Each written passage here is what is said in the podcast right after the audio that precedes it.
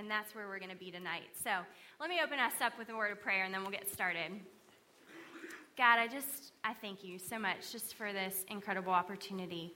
I thank you, Lord, um, for what your scripture has to say to us, and um, God, that it is truth. And I pray, Lord, that you would speak tonight, that you would reveal yourself to us through your words in Daniel chapter 1, um, and that you would move our hearts to respond to you um, in worship. So we pray this all in your name. Amen. All right, so here's where we are. We're in Daniel chapter 1. Starts like this. Verse 1 says, in the third year of the reign of Jehoiakim, king of Judah, Nebuchadnezzar, king of Babylon, came to Jerusalem and besieged it.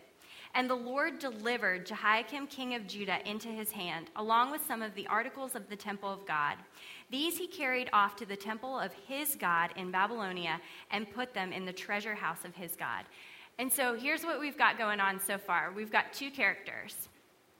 We've got Jehoiakim, king of Judah, and Nebuchadnezzar, king of Babylon. Jehoiakim's our good guy. He, um, Judah is God's people. And um, just to give you a little bit of background of what's going on before we hit the pages of Daniel, that he, God has told his people over and over and over again if you obey me, there's going to be good things that are going to come from that. And if you disobey me, there's going to be consequences that are going to come from that. And over and over and over and over again, his people decide, you know what, we hear what you're saying, God, and that sounds like a good idea, but we're going to do our own thing. We're going to go our own way. And so in verse 2, it says, And the Lord delivered Jehoiakim, king of Judah, into his hand, into King Neb's hand. And at first, I think when I read that, I'm tempted to be like, why? Why would God deliver his people into the hands of a bad guy? Um, Nebuchadnezzar was a pagan king.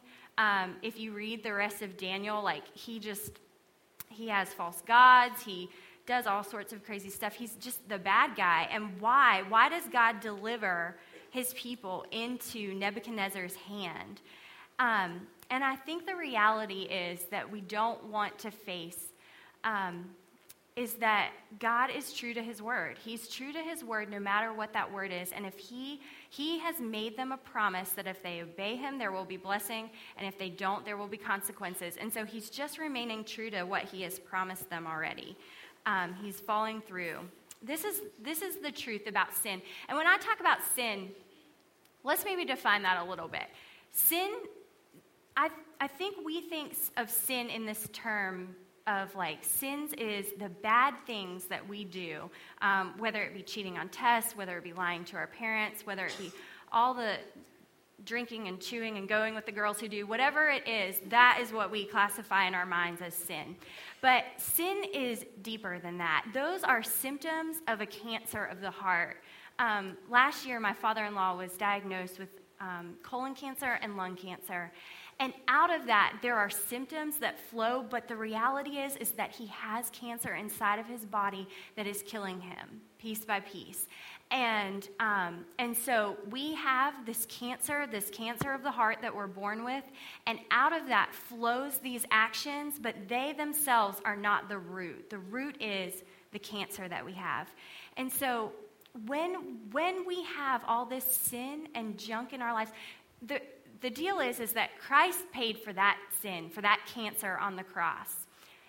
And that is our relationship with Him. We are a child of God.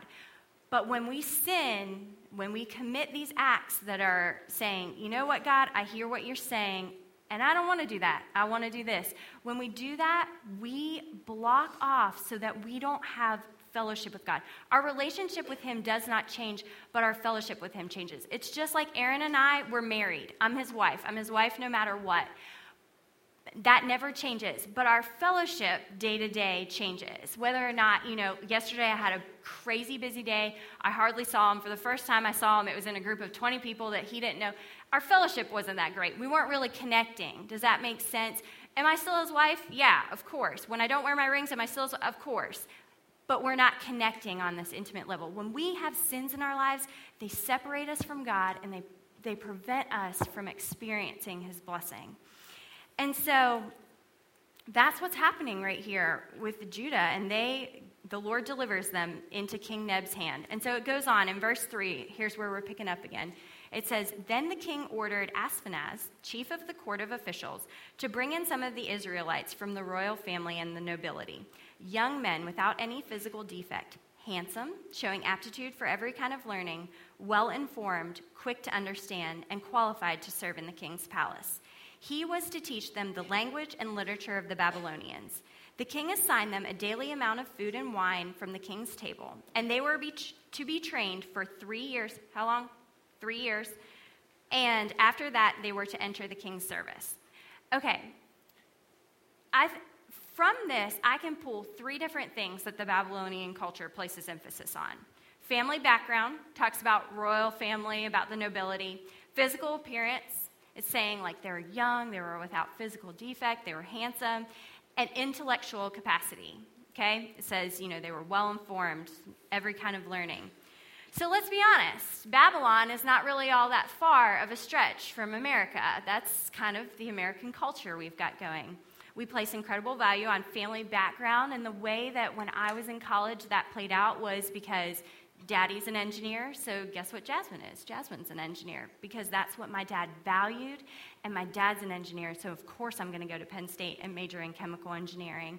Even though I knew it wasn't exactly what may or may not have been most glorifying to the Lord based on my talents, it was what Daddy wanted, and that's what Daddy did, and that's what Jasmine's going to do. Physical appearance, we do the same thing. We're so caught up in looks, um, spending extra time at the gym for girls. I think it's to slim down, to tone up. For guys, it's like, am I stronger than that guy? We place, is that not true? Is that not true? Okay. I'm making this up. I was never a guy. Um, for, for other things, it's like what name brand we wear. That's really important to us. Let's be honest, I did not get up here without getting a manicure. That's important to me. So, physical appearance, it plays, it plays an important role.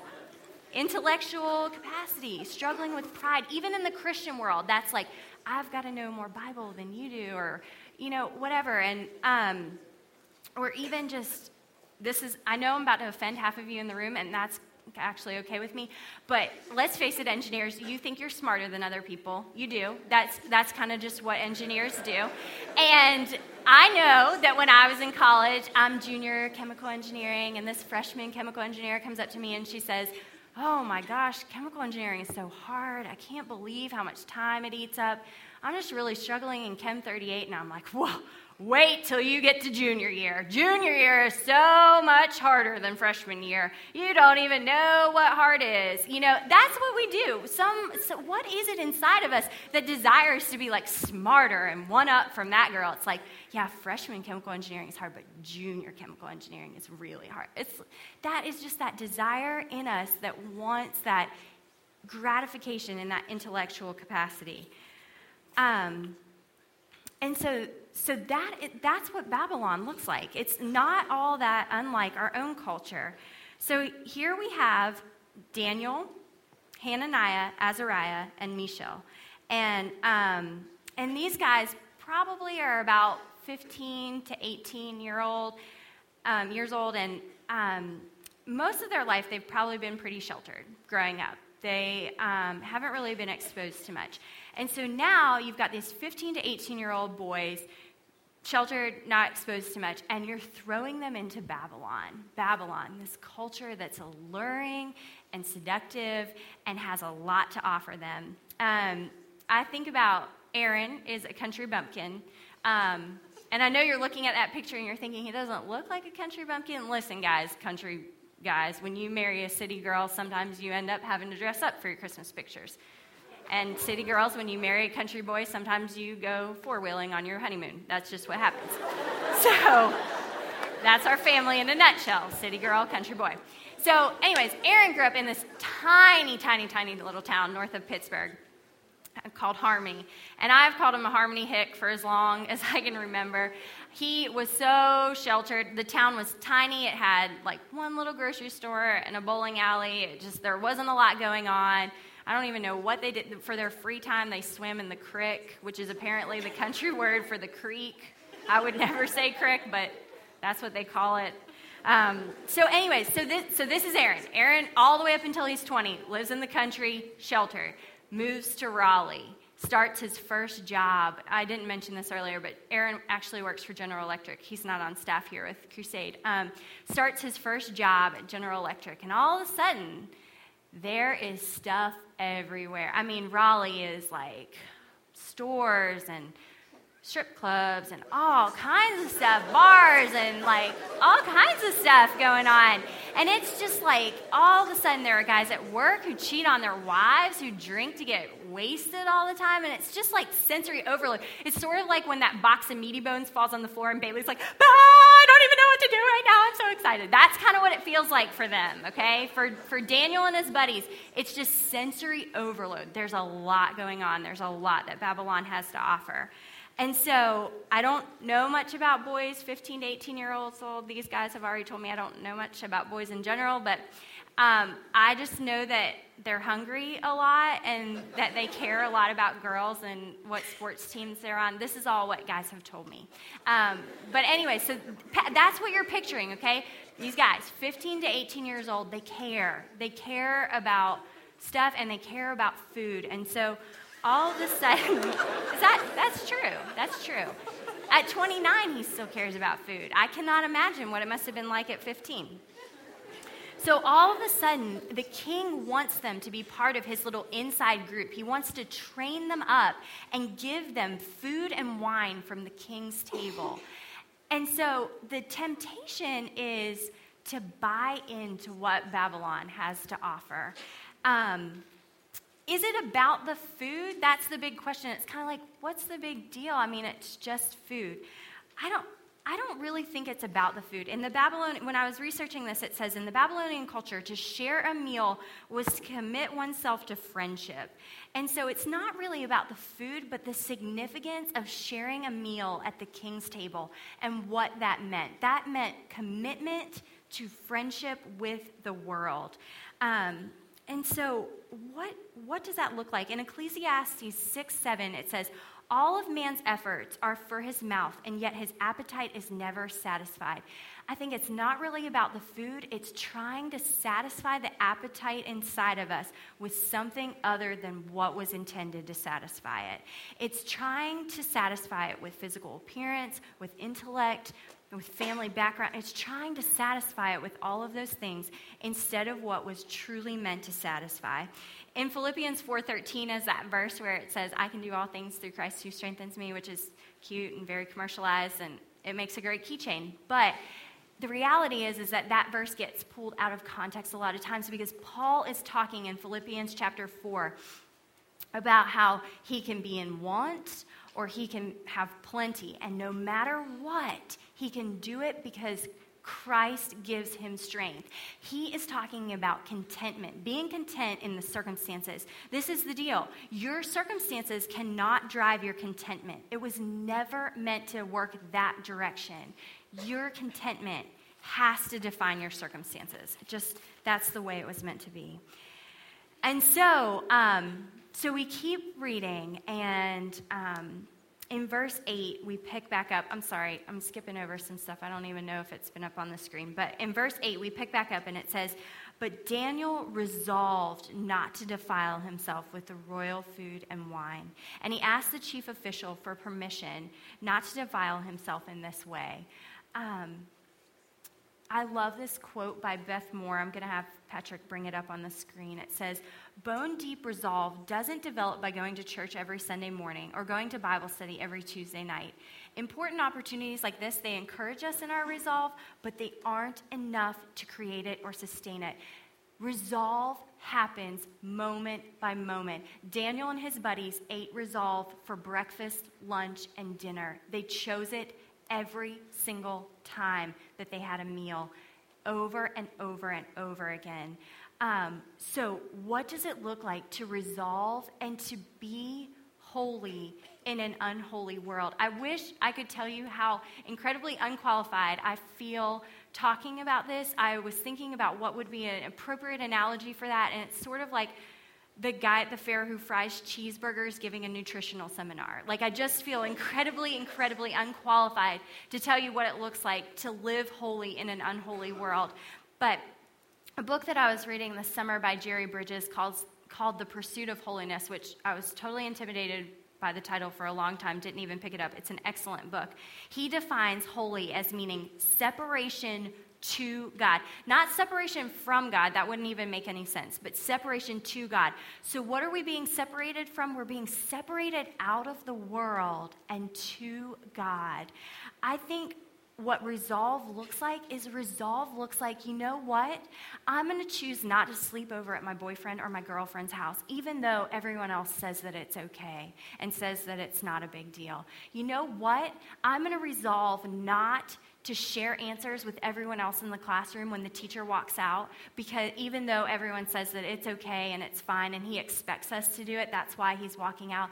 I'm going to resolve not to do that because I know that that is not having a spirit of integrity. I think it, what it looks like to resolve means I'm not going to spend an extra 45 minutes at the gym trying to go for this look when I'm taking away from the time that I could be spending in the Word of God. That's what resolve looks like. It's a moment by moment choice every single time. Um, and so I'm not going to continue to read the rest of Daniel chapter 1, but basically, um, there's this chief official, and he's in charge of this group of guys that Daniel and his buddies is in. And Daniel says, I'm, I'm not eating the food, I'm not partaking in the world. Um, we're just going to have to find another way. And the chief official panics a little bit. He's like, no, no, no, you have to eat the food because if you eat the food, what if you don't eat the food and then you don't look as strong and the king notices and then I'm in trouble for it? And Daniel's like, just give it a test run. Give it a test run and see if this works. And then if it works, you have to keep letting us just not eat the food. And so that's what they do. And I love the way verses 18 to 20 sum it up. It says, At the end of the time set by the king to bring them in, the chief official presented them to Nebuchadnezzar, that's the bad king, and the king talked with them, and he found none equal to Daniel, Hananiah, Mishael, and Azariah. So they entered the king's service. In every matter of wisdom and understanding about which the king questioned them, he found them ten times better than all the magicians and enchanters in the whole kingdom. God honors their resolve. But the reality is is that we have to resolve not because we want God to honor it and because we want God to bless it, but because that is what is the right thing to do. It's to resolve. And so, where do we go now? I think I think we can read this and we can think, great, that is fabulous. And Daniel and his buddies are so spiritual and good for them. But where do we go from here? Because I'm a practical person. I'm an engineer. My mind thinks like an engineer. I love practical. Where do I go from here? That's what I want to know. I think we go in two directions. I think one, we work on our resolve we do. We train ourselves to be godly. One of my favorite verses is 1 Timothy 4 7 through 8, where Timothy's talking and he says, Have nothing to do with godless myths and old wives' tales. Rather, train yourselves to be godly. For physical training is of some value, but godliness has value for all things, holding promise for both the present life and the life to come. Um, Aaron and I just got done training and completing our first half Ironman. And some of you are like, I don't even know what that is. I didn't have a clue a few years ago. Don't worry. Um, half Ironman, 70.3 straight miles of exercise. We swam for a mile, point two. We got on our bikes and we biked for 56 miles, and then we ran 13.1. And I almost died in the hospital, but it's all right. We finished it. The point is, is that we trained. We trained, we trained, we trained. I have never put so much time and energy into probably anything in my life. I mean, we would wake up really early to get our training in before work. We would spend hours on our bike, hours with our in our running shoes, hours in the pool training for that thing. And what Timothy is saying is that's great. Physical training is great. It has some value. But training in godliness has value that has eternal value.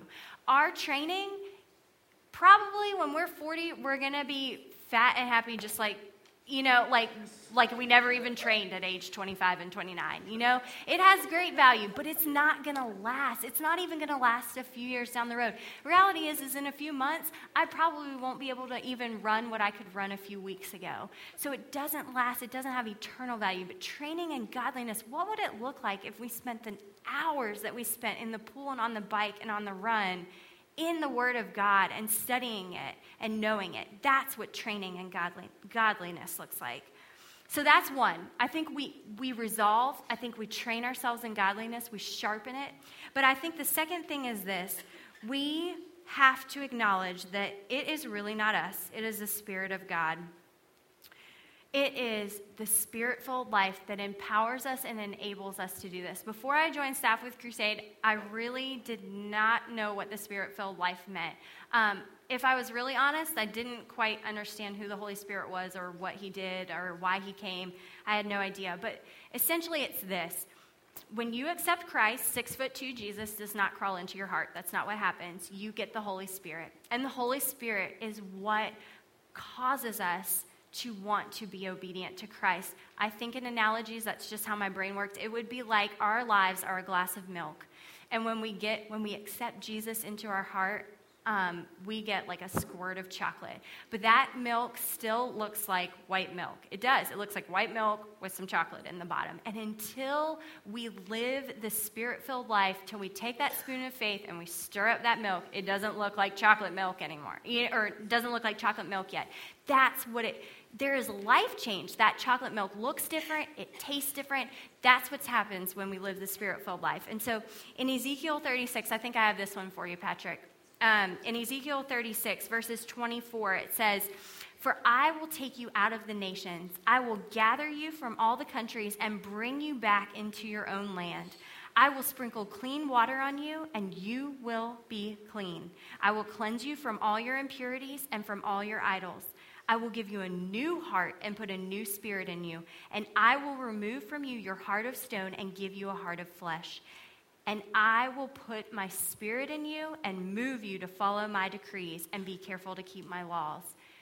We can resolve all we want, but do you want to know what resolve without without the spirit filled life looks like it looks like those people at the gym in January. That's what it looks like. Those people that you show up January 2nd and they've got their tennis shoes laced and they are going to take your cardio equipment for the next two to three weeks easily.